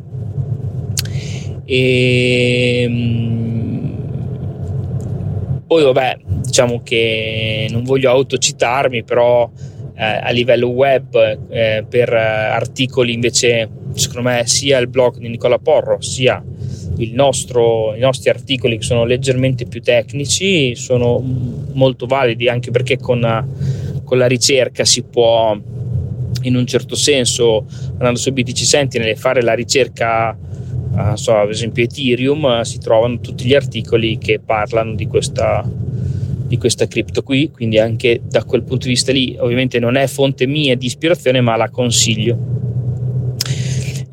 Poi, per quanto mi riguarda, c'è tutta una, come dire, una costellazione di podcast che ascolto, e magari ne parliamo un po' più avanti. Chiudo dicendo che a me piace molto, magari un po' in controtendenza, il Crypto Monday di Tiziano, che ascolto tutti i lunedì, in cui in un'oretta e un quarto, in maniera secondo me abbastanza bilanciata. Poi ovviamente ci sono varie opinioni, ma io penso che ognuno deve pensare con la sua testa, e lui ti fa una rassegna della settimana, e quindi ascoltando quella ti fai un po' l'idea di come la settimana passata ha approcciato il mercato. Il mercato intendo a livello, a tutti i livelli, non solo. Io quasi mai parlo di trading, perché quasi mai, anzi mai lo faccio, e tantomeno ne posso parlare, ecco. Comunque queste sono un po', diciamo, le fonti che mi sento di consigliare a chi si approccia inizialmente. Non posso non citare anche, come poi ho già detto, il buon Federico Rivi con Bitcoin Train, che però è già a un livello un po' più elevato, anzi, e anche il Bitcoin Italia podcast, dove però si entra già, secondo me, in un universo di approfondimento, in cui è necessario avere inevitabilmente fatto proprio un altro tipo di conoscenza, di coinvolgimento, ecco, cioè, loro sono molto, anzi sono super focalizzati su Bitcoin, giustamente, e quindi è una scelta un po' più di campo, ecco. Queste sono un po', ce ne sarebbero tante altre che magari adesso non mi vengono in mente, ma pian pianino magari ve le dico, però queste sono un po' quello che io mi sento di consigliare a chi si avvicina, e anche a chi si è già avvicinato e vuol continuare a tenersi aggiornato, ecco. Ragazzi, ora abbiamo un panorama completo sull'informazione delle cripto in Italia. Molto bene per chi ci segue per la prima volta e vuole entrare nel mondo cripto. Ma stavo pensando, mentre mi cucinavo due fettine di maiale marinate in un trugolo di spezie che non conosco, insieme a due fette di pancetta nel burro, che è il momento in cui ti vengono le idee migliori di solito, stavo pensando: ma Bitcoin è considerato una moneta o no? Perché se non è considerato una moneta, ma è considerato un asset di scambio, c'è una contraddizione quando delle società, delle aziende accettano pagamenti in Bitcoin. Giusto? Perché stanno accettando pagamenti in azioni praticamente. O come funziona questa cosa? Io non sono molto ferrato con queste denominazioni. Vi viene in mente qualcosa? Vabbè, però devi invitare, cioè, quando fai questi menù succulenti. Devo dire che anch'io ho rimediato la giornataccia e la nottataccia con stasera ho acceso la griglia, da noi si chiama la gardella, e mi sono fatto un bel castrato con la polenta, così, visto che il tempo lo permetteva. Vabbè, dunque io quando ho questi dubbi, secondo me ci possono stare, su Bitcoin intendo, faccio sempre riferimento a quello che è il caposaldo di Bitcoin, che è il white paper di Satoshi Nakamoto, che si intitola Peer-to-Peer Electronic Cash System, quindi un sistema peer-to-peer di di pagamento sostanzialmente elettronico, perché Bitcoin nasce proprio per questa cosa qui, nasce per disintermediare la fiducia e per fare in modo che ogni persona possa fare a meno di una terza parte fiduciaria e possa pagare un'altra persona, o meglio, più che pagare, trasferire valore. Il pagamento non è nient'altro che un trasferimento di valore che da una persona passa ad un'altra. E in questo caso Bitcoin ha tutte le caratteristiche per essere, a mio parere, una moneta, perché ha la possibilità di trasferire valore, di essere una misura di valore, ed è frazionabile, trasferibile. È un'unità trasferibile molto di più, per esempio, di altre cose, come ovviamente l'oro. Poi dopo, inevitabilmente, avendo acquisito un enorme valore rispetto all'inizio, è considerata anche una riserva di valore, quindi c'è tutto il discorso di oro digitale. E io non lo ritengo un asset. Non ritengo un asset perché ritengo asset tutto il resto, in quanto è una forma digitale di un'azione, come un'azione di una quota di un progetto che ha un CEO, che ha una fondazione, che ha una persona di riferimento alla quale si può fare appunto riferimento. In Bitcoin non esiste, perché sappiamo tutti che ha una genesi sostanzialmente diciamo ignota, cioè è stato scoperto, è stato donato a tutti e dal di lì ha preso il largo, cosa che invece in tutti gli altri progetti dalla seconda in giù questa cosa qui non esiste, perché qualsiasi altro progetto ha un ufficio marketing, ha un ufficio preposto a decidere una tokenomics che a volte viene anche modificata, a volte alcune blockchain si bloccano e poi ripartono, cambiano le regole. In Bitcoin tutto questo non succede. 14 anni che blocco dopo blocco, 10 minuti dopo 10 minuti fa il suo lavoro in maniera, diciamo, quasi perfetta. È un esperimento, perché ancora possiamo definirlo tale, ma uno degli esperimenti informatici forse più riusciti della storia. E là, come vi trattate bene stasera, complimenti. No, qua un hamburgerino, un po' di melanzane grigliate, un po' di insalatina e leggeri così. Molto interessante, Francesco, sinceramente il tuo ultimo messaggio. Mi viene un attimino a mente di chiederti, secondo te, proprio perché stiamo parlando un po' di editoria, no? Di comunque mainstream, ecco, cosa serve realmente al mondo cripto, al mondo Bitcoin, per poter andare, diciamo, fare quel passo che serve per renderlo un po' mainstream? Ecco, se hai delle idee, se pensi che stiamo andando nella direzione giusta, se siamo alla velocità giusta, se pensi che ci sarà magari un'accelerata nei prossimi anni, volevo una tua opinione, ecco, riguardo a questo. Ehi Fel, aspetto un tuo messaggio per sapere cosa ha detto il nostro Ciccio Powell e il FOM di stasera, Rimango in attesa, dai! Ragazzi, avete sentito? L'ex CEO di BitMEX, tale Arthur Hayes, prevede che le turbolenze del settore bancario e le turbolenze quindi macroeconomiche catapulteranno potenzialmente il valore di Bitcoin a $1 milione.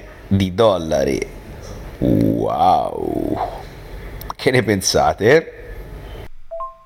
Ho appena visto un'altra notizia che è di ieri, su questa operazione Spector, non so se l'avete sentita ragazzi, che praticamente ha coinvolto la bellezza di 3 continenti, quindi America, Europa e Sud America, dove ci sono stati addirittura 288 arresti sul deep web, praticamente c'era spaccio di sostanze stupefacenti eccetera, armi, e hanno sequestrato anche la bellezza di $53 milioni tra appunto dollari e criptomonete, quindi criptomonete che verranno rimesse nel mercato, caro Eiffel, e noi saremo lì pronti a comprarcene un po', quindi vabbè, sarà sicuramente poca roba, non lo so quanto, però la notizia veramente è, penso sia stata una delle prime operazioni intercontinentali coordinate, mi sembra nata nel 2021 addirittura, quindi insomma una cosa abbastanza grossa.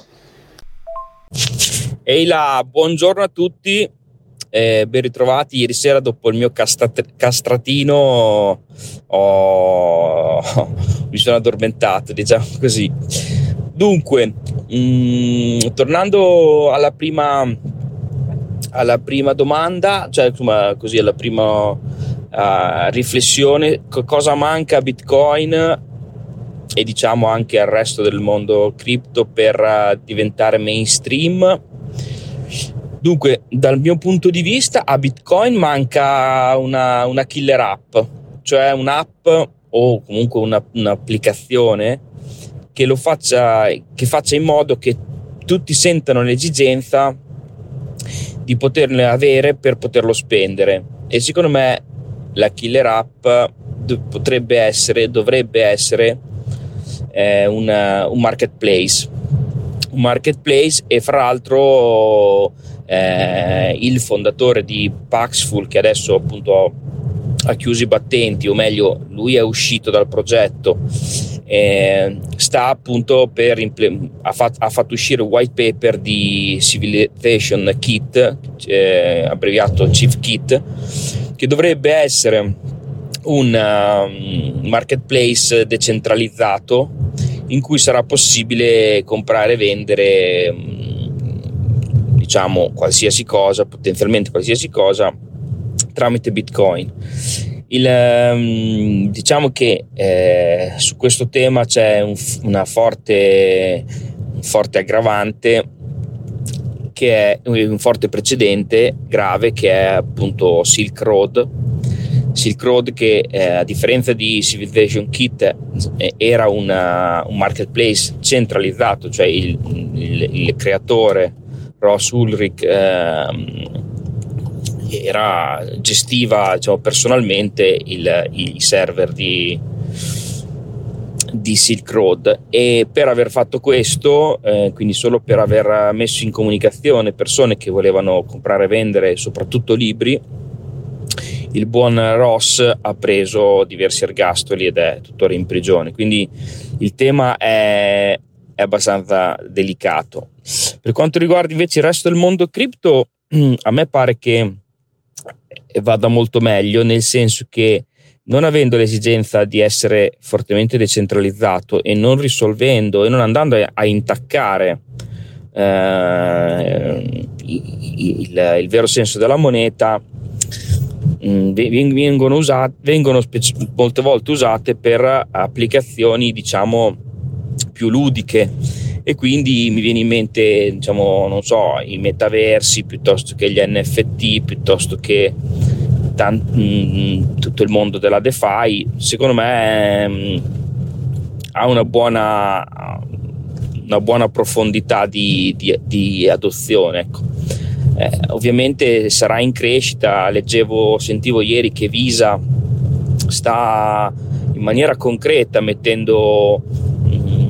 facendo progetti concreti per attivare i pagamenti, non ha dichiarato di quali criptovalute, però comunque si sta muovendo in maniera molto concreta, e tante altre aziende stanno costruendo, chi più chi meno, in maniera diciamo coerente progetti su questo tema qui, quindi io sono certo che comunque il settore, anche se adesso è leggermente in flessione, avrà un suo percorso, diciamo tornerà ad essere molto attivo nel mercato, ecco. Buongiorno Francesco, la scorsa settimana noi abbiamo scritto un articolo proprio sul Civ Kit e lo puoi trovare sul nostro sito 3btc.it. fra l'altro Eiffel ha taggato Ray Youssef su Twitter e lui ci ha risposto incoraggiante, è stato molto carino, ci ha anche risposto a un paio di domande su Twitter. Non credo che abbia letto il nostro articolo, che è in italiano, però se hai tempo e vuoi darci qualche commento sull'articolo mi farebbe piacere. Poi Silk Road sappiamo bene che ci giravano sopra carri armati organi in vendita di persone, quindi immagino che quello sarebbe un problema. Secondo me Civ Kit ha il potenziale per diventare la killer app che dici tu, speriamo di vederlo. Io sono curioso di vedere le prime implementazioni, cosa succederà. Buongiorno ragazzuoli, scusate ma io ieri sera ho collassato, sono praticamente morto sul divano dopo una scena da miei che mi ha devastato, sono crollato e fine. Ho guardato un po' il FOMC, sì, niente di che. Rispondendo alla domanda di Don Beans, sono state rispettate le aspettative, i tassi sono stati aumentati lo 0,25% come da previsione, per cui diciamo che il mercato probabilmente aveva già scontato questa notizia. E BTC si era alzato sopra i 29.000, niente di particolare, e diciamo che si è consolidato il prezzo dei 29.000. e per quanto riguarda Powell, io non so più che pensare, continua nella maggior parte con i discorsi del FOMC precedente, poi ha detto che la situazione bancaria è sicuramente meglio di quella che si era prospettata a marzo, però io non so come faccio a dire una cosa del genere, visto che una moltitudine di banche statunitensi continuano a fare segni negativi a doppi zeri. E poi cosa ha detto? Niente, c'è sempre l'intento di riportare l'inflazione al 2%, dicendo che quello che paga di più per l'inflazione al 2% è il ceto medio-basso. E poi cosa ha detto? L'offerta del lavoro, domanda-offerta lavoro si sta avvicinando. E cos'altro c'era?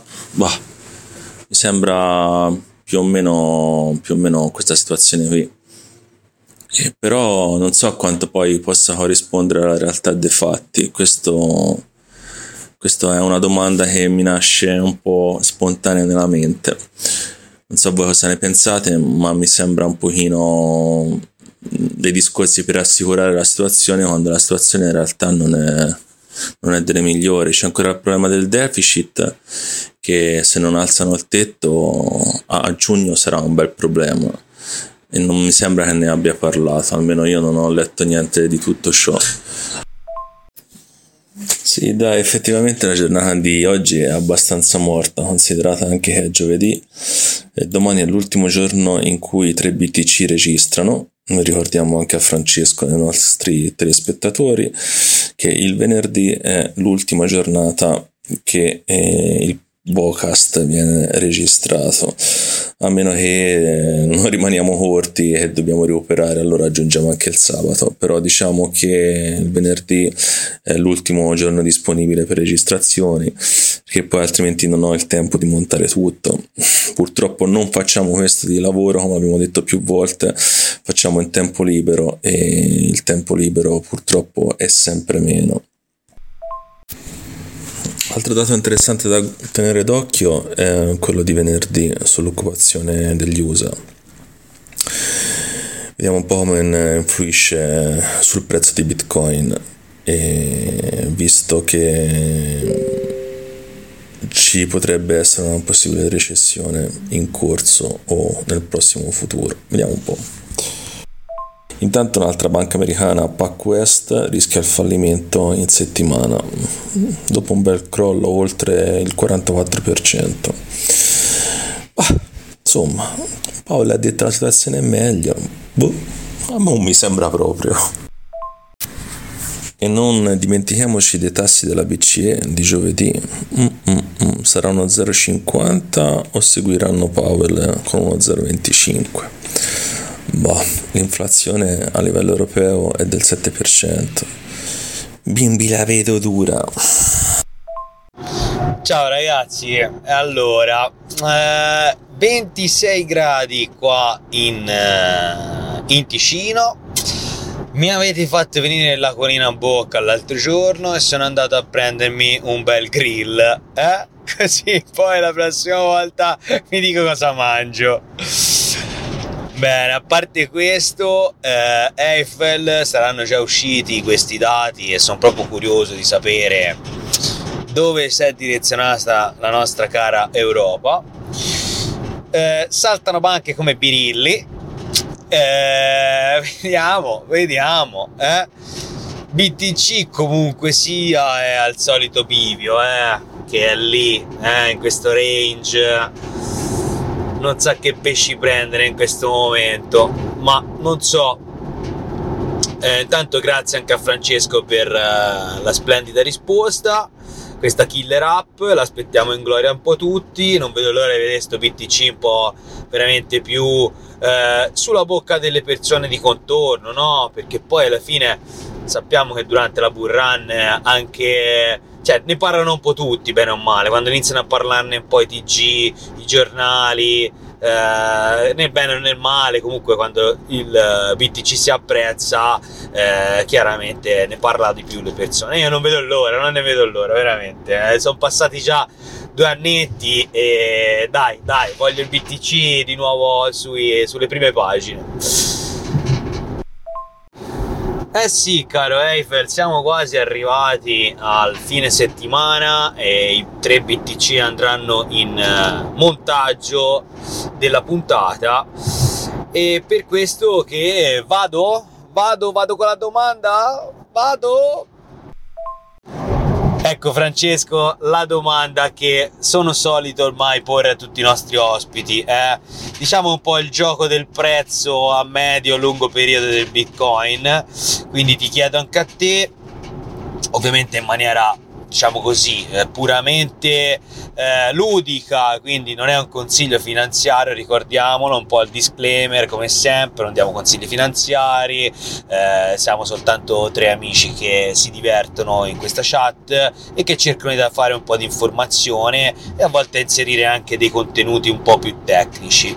E allora Francesco, eccoci qua, dove vedi Bitcoin, diciamo, a fine anno, dai ormai diamolo per fine anno, quindi a breve termine, e poi in 3-5 anni, per poi, se ti vuoi prolungare anche a 10 anni, dacci un prezzo, diciamo così, definitivo di quello che potrebbe essere Bitcoin a livello proprio di stabilità di prezzo.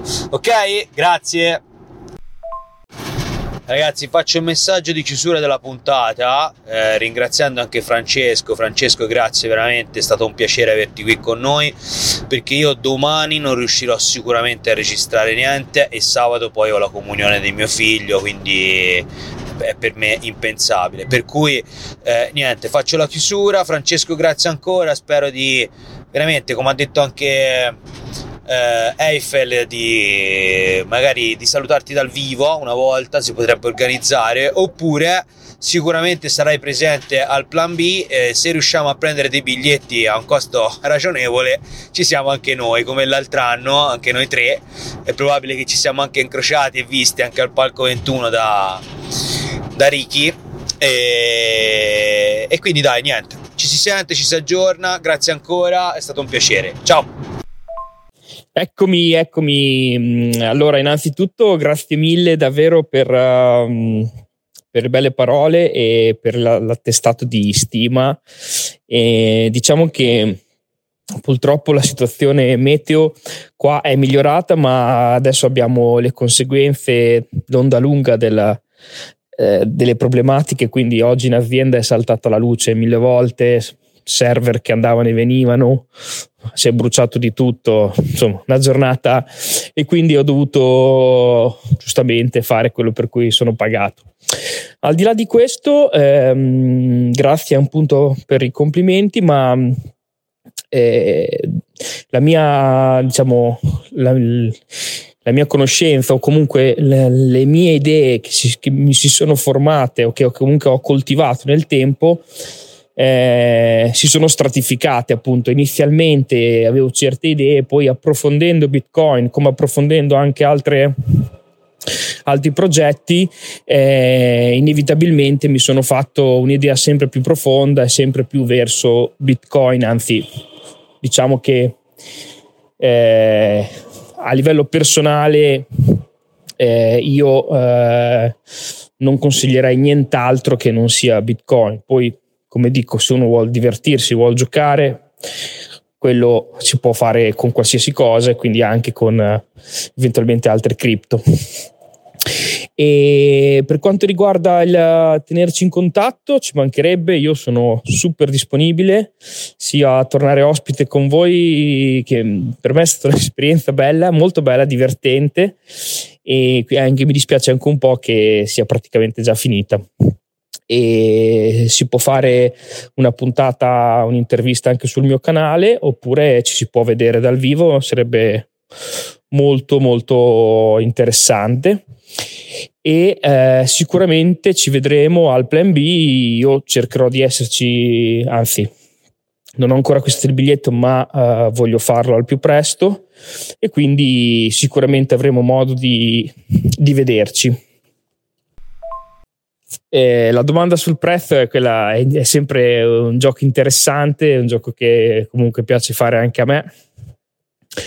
Dunque io sono un po' scettico sulla grande speranza che tutti hanno nei confronti dell'halving del prossimo anno, quindi di maggio 2024. Per due motivi. Il primo, perché quando troppe persone si aspettano un comportamento, tendenzialmente Bitcoin è un po' contrarian e si comporta sempre in maniera opposta, che poi noi diamo una persona a Bitcoin, ma di fatto sono le persone stesse che si comportano contro quello che l'andamento del mercato dice, ma semplicemente perché se tutti si aspettano che si alzi, e appena si alza un po' qualcheduno monetizza pensando che questo non accada, quindi si crea un bias di pro e contrarian che giocano l'uno contro l'altro, e questo è il primo aspetto. Il secondo aspetto è che mentre gli altri halving si sono espressi in un mercato in cui c'era iniezione di liquidità in maniera molto elevata, quindi sostanzialmente le banche centrali immettevano moneta e il credito poi costava, cioè gli interessi costavano molto meno, credo che ci fosse un'ondata di monetaria molto favorevole al flusso e all'aumento anche del prezzo. Quindi a medio termine, quindi per medio termine intendo appunto l'halving e il successivo anno, quindi i prossimi 2 anni, diciamo 2024-2025, io vedo un prezzo di Bitcoin che può andare dagli 80 ai 100.000, quindi diciamo superare il vecchio all time high e toccare forse 100.000 no, ma gli 80 sì. Sul lungo periodo, quindi nei prossimi 5-10 anni, sono invece estremamente favorevole a un pensiero che Bitcoin possa toccare cifre, diciamo, importanti. Non credo, come spesso si dice, al milione, credo piuttosto mi sono fatto un'idea tempo fa, ho fatto anche qualche calcolo, secondo me potrebbe arrivare sui 280-300 mila euro. Questi sono i miei range, quindi a 2 anni 80 mila, più verosimilmente 80 mila, e a diciamo 5-6 anni forse anche un pelo di più, 300 mila. Questo è, non so, spero di aver risposto in maniera esaustiva. Io comunque ritengo che il gioco del prezzo sia un gioco interessante, ma che noi dobbiamo lavorare e divulgare, perché possiamo considerare un bitcoin come un bitcoin, cioè il nostro obiettivo in realtà è quello di, come per esempio Civilization Kit, poter spendere bitcoin e poter guadagnare bitcoin, quindi cambiare un po' il paradigma, perché sennò rimaniamo sempre come dice Ricky, dei fiat coiner, nel senso, se ragioniamo sempre in fiat alla fine teniamo bitcoin solo per speculare, e se speculiamo non cambieremo mai veramente quello che, diciamo, speriamo Bitcoin possa cambiare, ecco. Eh già, se non lo usa nessuno, se la gente non inizia a usarlo, è difficile che cambi le cose. Ti hai già dei metodi con cui riesci a utilizzare Bitcoin nella vita di tutti i giorni, o ci hai mai comprato qualcosa? Io l'unica cosa che ho comprato personalmente è stata una maglietta. Allora, tassi di interesse della BCE alzati allo 0,25 come previsione, e fin qui nulla di strano, però il prezzo di Bitcoin ha subito un leggero dump, passando da un 29.100, 29.200 a un 28.700. Il dump è iniziato alle 2.30 e credo sia dovuto all'aumento richieste iniziali di sussidi di disoccupazione. Sono aumentati, erano previsti 240.000 e invece sono 242.000. poi ci sono un altro dato negativo che è la media delle richieste di sussidi di disoccupazione di 4 settimane, che anche quella, il dato di previsione era 217.09 e il precedente 235.075, per cui diciamo che l'offerta di lavoro è in diminuzione e probabilmente per quel motivo lì abbiamo assistito a un leggero dump del prezzo. Poi altre motivazioni non saprei.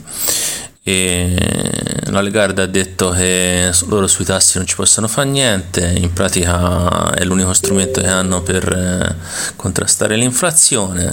Sanno benissimo che per chi ha un mutuo questo è un grossissimo problema, ma loro hanno solo quello e vanno avanti, e questo è quanto. Per cui cosa ci aspetterà il futuro? Boh, ottima domanda. Di sicuro poca roba buona.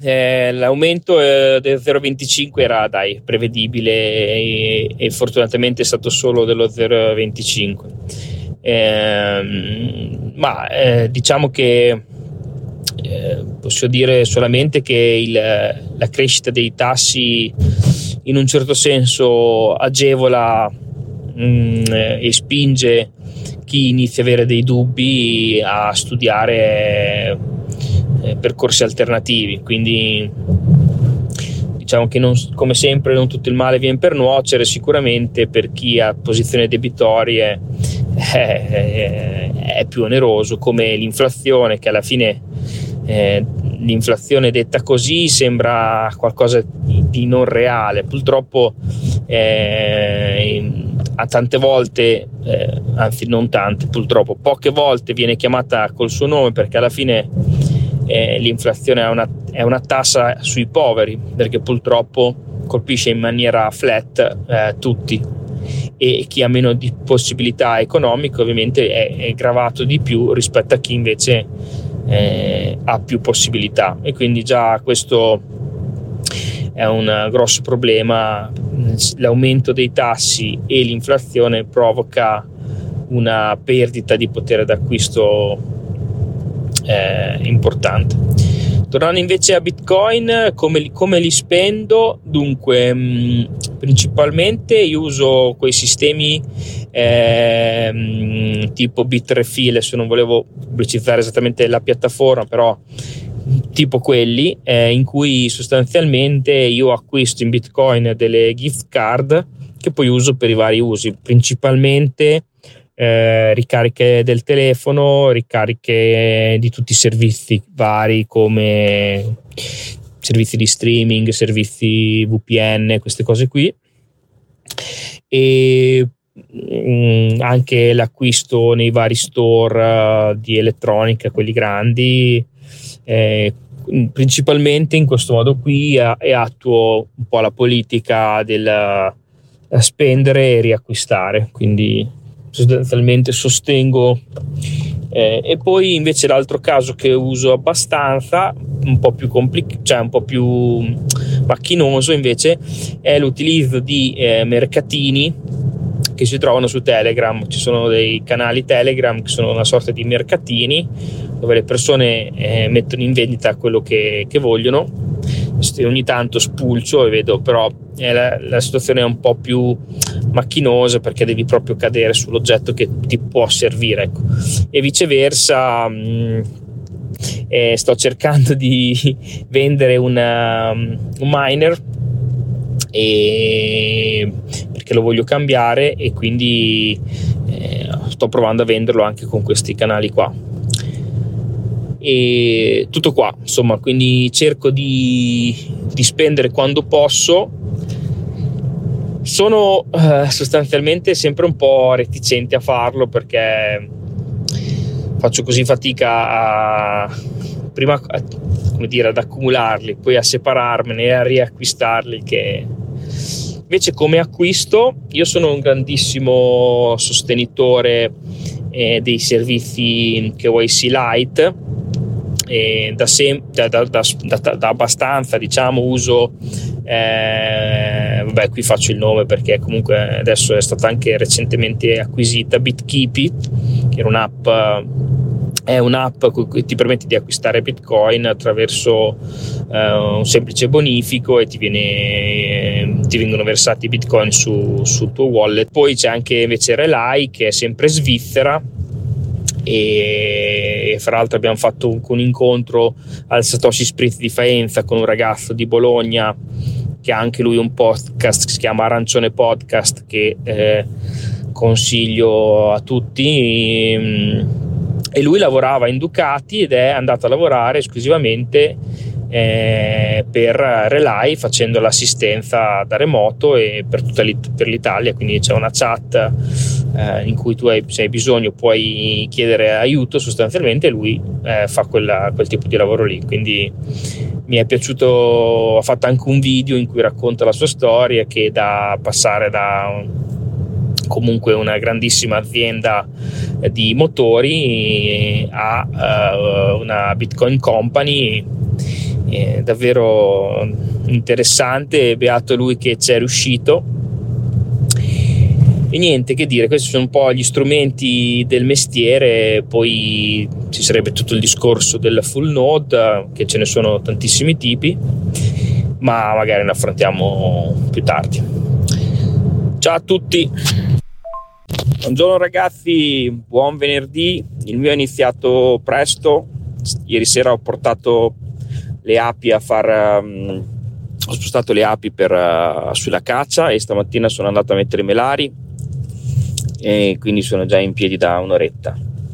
Adesso si va al lavoro e basta. Vi auguro buona giornata e ci sentiamo più tardi.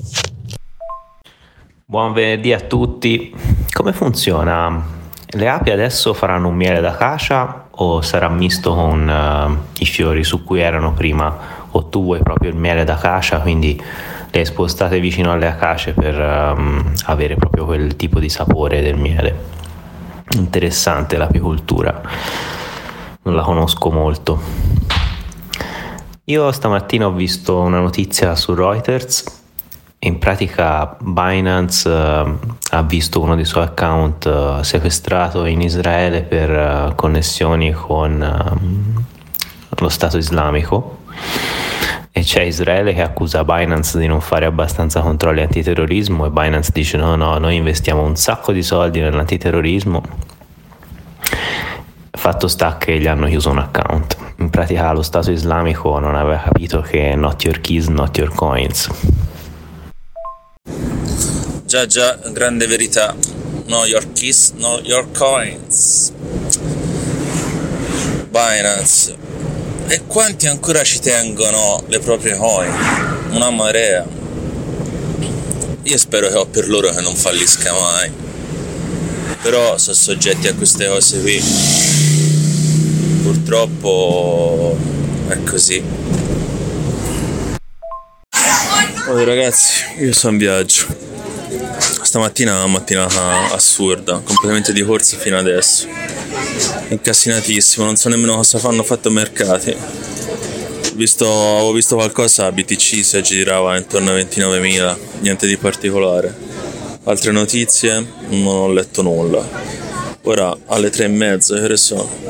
Le 3. Alle 3:30 vediamo cosa dicono i mercati americani, queste banchette. Io ho un presentimento che ci sia la possibilità che nel fine settimana sistemino qualche banca come l'ultima volta, ma arriviamo a vedere. Potrebbe essere la quinta del mese. E volevo dirvi, appunto, stiamo parlando anche di divulgazione. Il 17 maggio alle 20 faremo una diretta, una live in cui sarà presente Nicola Porro e parlerà della situazione, diciamo, del mondo cripto con il CEO di BTC Sentinel, Giuseppe Vitaliano, con me da un punto di vista più, diciamo, tecnologico, informatico, e con un altro ragazzo, Simone, che diciamo si è aggiunto da poco al nostro staff e col quale lui è più, diciamo, più un taglio trader, e quindi, diciamo, ci sarà questa bella live in cui appunto parleremo di vari aspetti, ecco. Ciao a tutti, allora venerdì sera uscito dal lavoro e finisce questa settimana che è stata al tempo stesso molto impegnativa per, diciamo, personalmente, per le vicende che hanno colpito la nostra zona geografica, e al tempo stesso divertente, e per aver partecipato a questo com'è che si chiama? Vocast, ma insomma a questa bella iniziativa che, ripeto, è molto originale, mi è piaciuta fin da subito, e quindi grazie mille per avermi invitato, e spero, se avrete voglia, di ricambiare sul mio canale pigbox.bitcoin, è un canale YouTube, quindi volendo ci può anche, diciamo, vedere in faccia, e lascio qualche mio riferimento, giusto per, così possiamo rimanere in contatto anche eventualmente con altre persone che hanno ascoltato il podcast e vogliono interagire con me su Twitter. Il mio handle è fvalgio, e poi su YouTube, appunto, ho già detto. Su Telegram mi trovate come Valgetto, e faccio parte di molti gruppi, e una cosa a cui tengo molto, se avete voglia di parlare di Bitcoin e conoscere persone dal vivo, potete iscrivervi al canale Telegram Satoshi Spritz Faenza, Spritz come l'aperitivo, e noi facciamo sia serate in presenza, quindi ovviamente se siete nella zona geografica, diciamo, romagnola, da Forlì a Imola, ma cerco di fare anche qualche serata, almeno una al mese, in cui invitiamo degli ospiti, e quindi facciamo sia la live sia la registrazione e fruibile insomma, per vederla dopo la live, ecco. Quindi queste sono un po' le mie. Potete iscrivervi gratuitamente su BTC Sentinel, in cui potete avere segnali da tutto il mondo cripto, e potete visitare il sito blog di Nicola Porro, che è sempre gestito da me e dai ragazzi di BTC Sentinel. Grazie a tutti voi e grazie davvero, e mi raccomando, teniamo duro in attesa che, insomma, che Bitcoin faccia il suo corso, e anche le altre cripto, insomma, ognuno faccia il suo, ecco. Buongiorno ragazzi, ieri giornata molto intensa per me, non sono riuscito a mandare nessun messaggio, quindi ti ringrazio oggi, grazie Valgetto, sono contento di aver passato questa settimana con te a chiacchierare di cripto, e sentiamoci in futuro per ricambiare l'ospitalità nel tuo podcast. Grazie ancora. Poi mando un altro messaggio, non so se Eiffel avrà tempo di montarlo o no in questa puntata, però grazie anche per i link che ci hai mandato ieri sull'articolo che avete scritto sul blog di Nicola Porro su Fedimint, molto interessante come concetto, penso che potrebbe effettivamente dare una mano all'adozione, perché uno dei problemi che c'è oggi secondo me sia con la divulgazione scientifica sia con Bitcoin è che, essendo scienza e blockchain due argomenti complessi che sono difficili da digerire perché sono spesso astratti, per avere la fiducia, diciamo, delle persone che non sono esperte in scienza e blockchain, c'è bisogno che queste persone si fidino di chi gli racconta queste cose. E avere un sistema come Fedimint, che se ho capito bene, poi magari ci puoi dare due parole anche te, però se ho capito bene consente la creazione di piccole community che condividono le chiavi e condividono quindi l'utilizzo di una base di valore in Bitcoin. Quindi hai queste piccole community in cui, diciamo, delle persone che si fidano tra di loro o vogliono condividere l'utilizzo di una certa quantità di Bitcoin, quindi per tenerli al sicuro, diciamo. Quello che viene in mente a me come utilizzo è che di utilità è che non è più difficile perdere le proprie chiavi, perché anche altre persone hanno le chiavi, quindi c'è una ridondanza, diciamo, sulla gestione della custodia del valore di Bitcoin. Quindi in una comunità di questo tipo le persone che non sono molto esperte potrebbero fare riferimento a una persona della loro comunità che, diciamo, le istruisce e le aiuta a custodire il proprio valore in Bitcoin. Quindi questo è molto interessante per me. E poi sull'altro articolo su come pagare in Bitcoin, l'unico metodo di cui non abbiamo parlato sono le carte di credito, secondo me, che è menzionato nell'articolo, quindi le carte di credito che consentono di pagare direttamente in Bitcoin, cioè di pagare direttamente nei negozi che anche non accettano Bitcoin tramite il proprio bilancio in Bitcoin. Anche quelle sono interessanti, però quello che non vedo sono dei programmi che incentivano gli esercenti ad accettare direttamente Bitcoin, che è quello secondo me che manca. Per ora sì, c'è una crescita di negozi che iniziano ad accettare Bitcoin probabilmente, però non è una crescita molto visibile, diciamo. E quindi secondo me servirebbero dei programmi che spiegano agli esercenti perché ti conviene accettare Bitcoin, come fare velocemente, quindi dei wizard molto veloci per consentirgli di accettare Bitcoin nei loro negozi, o tutorial, video, cose così. Ci sono online, però non mi sembra che funzionino granché. Chissà se nascerà qualche programma che consente una spinta maggiore in questo senso. Ciao Francesco, ti volevo salutare e grazie per la tua presenza all'interno del nostro Vocast. Ci ha fatto sicuramente molto piacere e speriamo di ripoterti riavere prossimamente sul nostro Vocast 3 BTC. Grazie ancora. Sì ragazzi, siamo arrivati alla chiusura della nostra puntata.